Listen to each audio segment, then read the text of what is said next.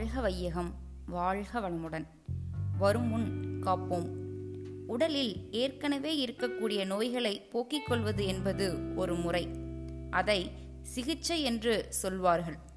நோயை தீர்த்து கொள்வதற்கும் மேலான சிறந்த ஒரு முறை என்னவென்றால் நோய் வராமலே தடுத்துக்கொள்வது என்பதாகும்.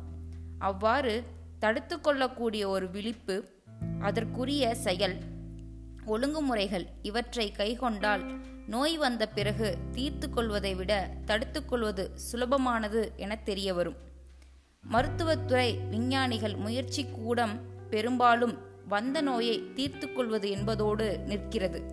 அதுவே என்ன ஆகும் என்று பார்ப்போமானால் ஒரு நோய் குறிப்பிட்ட இடத்தில் வந்ததென்றால் அந்த நோய் அந்த இடத்தை மட்டும் சேர்ந்ததாக இராது.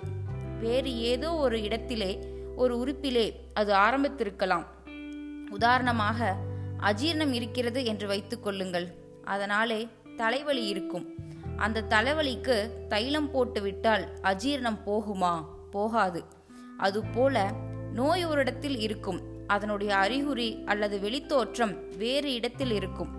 சிகிச்சை முறையிலே என்ன செய்கிறோம் என்றால் ஒரு குறிப்பிட்ட இடத்தில் குறிப்பிட்ட உறுப்பின் இயக்கத்தை ஒட்டி அந்த நோயை போக்க முயற்சி செய்கிறோம். மருந்தின் மூலமாக அந்த இடத்தில் உள்ள இரத்த ஓட்டம் மற்றும் அந்த செல்களின் இயக்கங்கள் ஊக்குவிக்கப்படுகின்றன. ஆனால் உடல் முழுவதும் அந்த பாகம் நீங்களாக மற்ற பாகங்கள் நன்றாக இருக்கின்றனவோ இல்லையோ அவையும் அந்த மருந்தாலே ஊக்கப்படுத்தப்பட்டு பெறுகின்றன. சரியாக திட்டமாக அளவோடு நன்றாக ஓடக்கூடிய குதிரைக்கு ஒரு சவுக்கடி கொடுத்தால் என்ன ஆகும்? அந்த மாதிரி அனைத்து பாகங்களிலும் உள்ள இயக்கங்களும் ஆக்சிலரேட் ஆகும் அக்ரவேட் ஆகும். விளைவு தலைவலி போய் திருகுவலி வந்த கதையாகலாம். அந்த ஓரிடத்தில் ஏற்பட்ட நோய் போகும் மற்ற இடத்தில் நோய் வரும். எனவேதான் சிகிச்சை என்பதை விட நோய் வராமல் காப்பதுதான் நல்லது. அருள்தந்தை வேதாத்ரி மகரிஷி.